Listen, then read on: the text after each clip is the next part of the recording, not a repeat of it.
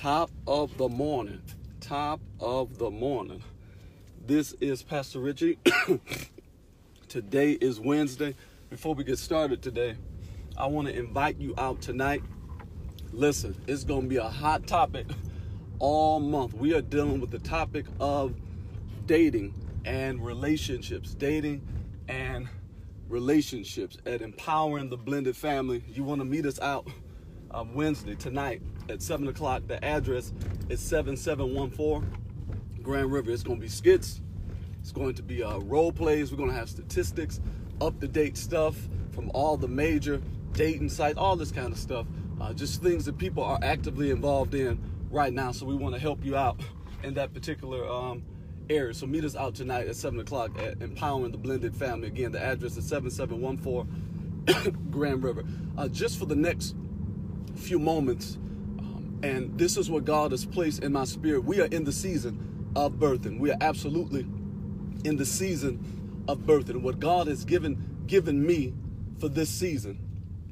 God has spoke to my spirit, and God said to me, son, I want you to tell the people of God that Isaac is coming. I want you to tell the people of God that my original intent for their lives will be seen in this season. No matter what you have in this season, it's very important to be thankful. The Bible says it like this 1 Thessalonians chapter 5, verse number 16, 17, and 18. Verse number 16 says, Rejoice evermore. Verse number 17 says, Pray pray without ceasing.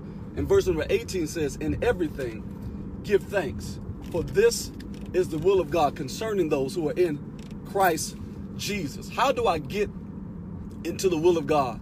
How do I position myself to please God? Just be thankful. How do I position myself to please God and to be in His will? Just be thankful, not because of it, but the Bible says, in everything, give thanks. Watch this. It may not be what somebody else has, but it is what God has given you. Uh, the children that God has given you, they are your children. The family that God has given you, they are your family. And no matter how people look at what you have, whether it's your family, whether it's where you live, watch this the apartment that you live in may not be a five uh, bedroom, 3,500 square foot uh, house, but it is your apartment and it is what God gave you. I want to say this to the people of God. Promise, and I'm in a red light, promise comes in seed form. Promise comes in seed form. When God gives you a promise, it comes in the form of His word. When, when God gives you a promise, it comes in the form of His word. And that word is to take root into your heart. Mark chapter 4, verse number 14. The sower, he sows the word, and then there's opposition. Satan comes immediately. But the the word and a promise comes in seed form. Look at our Savior, Jesus the Christ. He came in a seed When he got into the earth, he had to be a seed. He had to come through the womb of a woman. Every promise, any level of manifestation, it has to come through a seed. It has to follow the law of reciprocity. Genesis 8 and 22. While the earth remaineth, there will be seed time and harvest, cold and heat, summer and winter, and day and night shall not cease to exist. It may not be much in your eyes, but it's what God gave me. The apartment God has given you, the family God uh, has given you, the gifting, the God, the gifting that God has given you.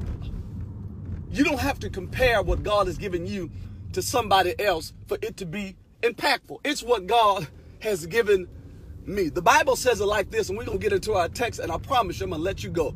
The Bible says in Zechariah chapter 4, right at verse number 10, says, Don't despise the day of small of small things. A seed is small. D- don't despise what is in your hand. D- don't despise what God has, has given you. D- don't despise the day of small things. See, we are in a season, and in the season of birthing, when things are manifest at times, we, they were looking for a king that was going to come and have a crown and be on a white horse and all that, but he, he rode on something small. don't despise the day of small things. He he came riding in on a donkey, but he was still impactful. And those who could see him properly, and those who could see what God was doing, could say Hosanna, Hosanna in the highest. See, because they they understood what God was sending. It, it didn't seem like much. Jesus didn't seem like much to others, but to those who could discern, those who could discern who he was, they recognized him as Hosanna. You have to be able to recognize what God, oh God, I sense his presence. You, you have to be able to recognize what God is bringing and manifesting in your life in this season. And don't despise it. Let's get to the text. The Bible says in Genesis chapter number 21, and I want to prophesy to you that Isaac is coming. God's original intent, I don't care how long it has been since you've seen levels of manifestation, Isaac is coming. What God intended for your life since the beginning will be seen and manifest in this season. The Bible says that finally Sarah, after many, many years of waiting, Abraham was 75 when he got the promise. Isaac is not born until Abraham is 125 years. Imagine waiting. I am at a red light. Imagine waiting on something for 25 years. And when it finally comes, it comes in the form of a small, fragile baby, but it's yours. What's yours today? What, what is God giving you to care for? See, your promise requires care. When God manifests what he has spake concerning your life, it's going to require your care, your supervision, your stewardship. The Bible says that Sarah was so excited about what God had birthed. It was small, but the Bible says Sarah fed that which was small. She she fed Isaac, and Isaac sucked the milk from her breast. You you gotta feed what God gives you. You gotta feed your faith. You gotta feed your expectation with the word of God. When you see what God has done, when when something is manifest that it was God's intent to do this in your life. See, Abraham having a son and Sarah having a son was God's intent for their lives. That's what he wanted. He wanted them to produce a son. He wanted them to be to have many children and to be a great nation. So you are, what's this? It's not on you. It, it's not, it's not even on you as it relates to what God has invested in you. It's not on you to make the promise. It's just on you to care for the promise. It, I don't have to make the promise. I don't have to try to establish things in my own strength. See, Abraham, and we know he got in trouble trying to do things in his own strength, but now the promise, Isaac is here. Isaac is manifest and she gets to suck, she gets to give Isaac that which is fresh. She gets to care for the promise. But the promise is small. And the promise needs to be handled with care. Watch this. The Bible says that at this time, Ishmael begins to mock because she's in her time. Watch this. The Bible says it was like a baby shower. That Abraham, they had all gathered and they were celebrating. They were celebrating because Isaac was being weaned. And, and, Isaac was being weaned. And in this process, the Bible says Ishmael began to mock the promise. And it was at that point that Sarah said, Enough is enough. I will not allow anybody to make small what God has done in my life. It's big in my eyes. It's it's big.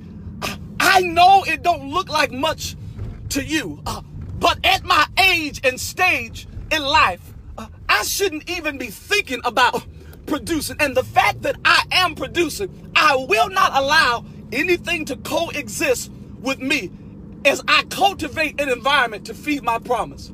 As I cultivate an environment to feed what God has put in me. And as I celebrate, see, it's all right to be thankful for what God has done in your life. And when things are in your life that cannot appreciate what God is doing, there are times, not in every case, but there are times that a shift has to be made. Sarah says, I'm, I'm in a season of just being thankful. I don't have time for this. Look at your life today. Look at what God is doing in your life today and celebrate what is being manifest. Celebrate the successes. Uh, celebrate what you do have. Uh, appreciate what God has given. I'm going to give you this text and I'm going to let you go. The Bible says, and I want you to read it in your leisure.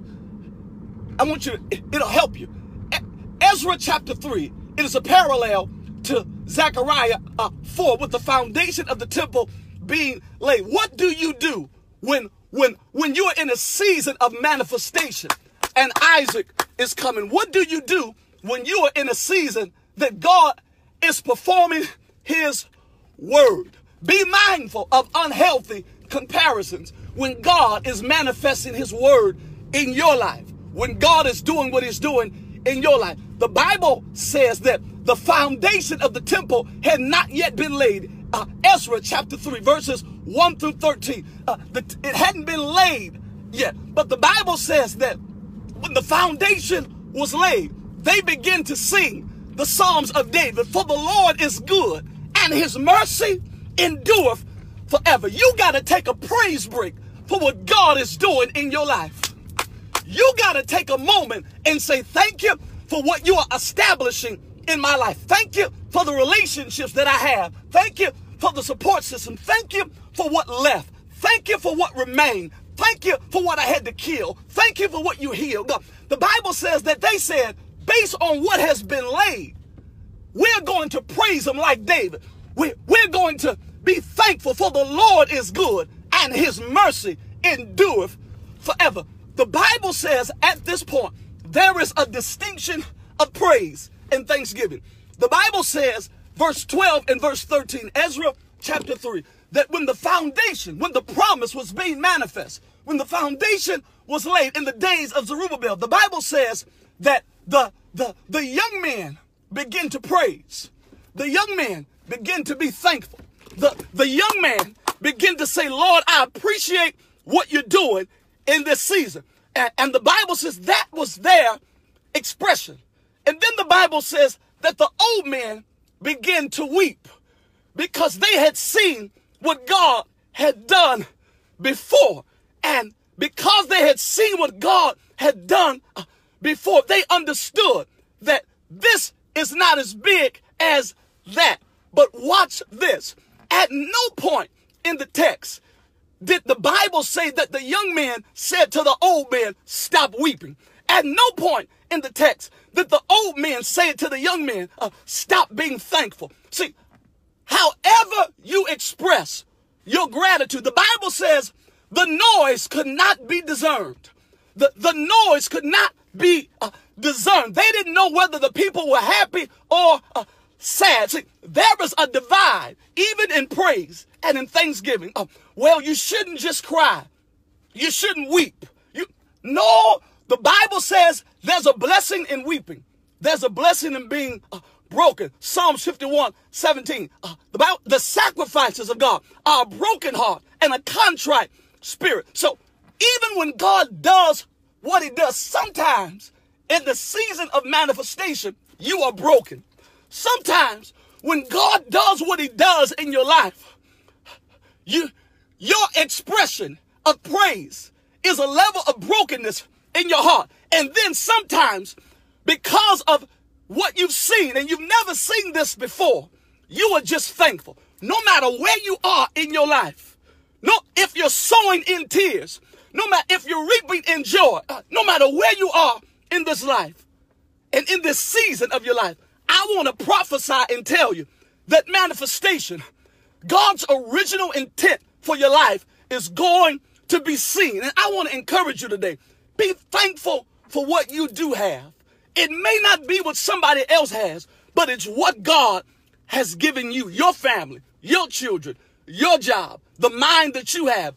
God has given you something. And like Sarah, don't allow anybody to mock your promise. Don't allow anything to mock what God has birthed. I carried this thing. I waited on this to happen in my life. And I refuse to let anybody to discount what God is doing in my life.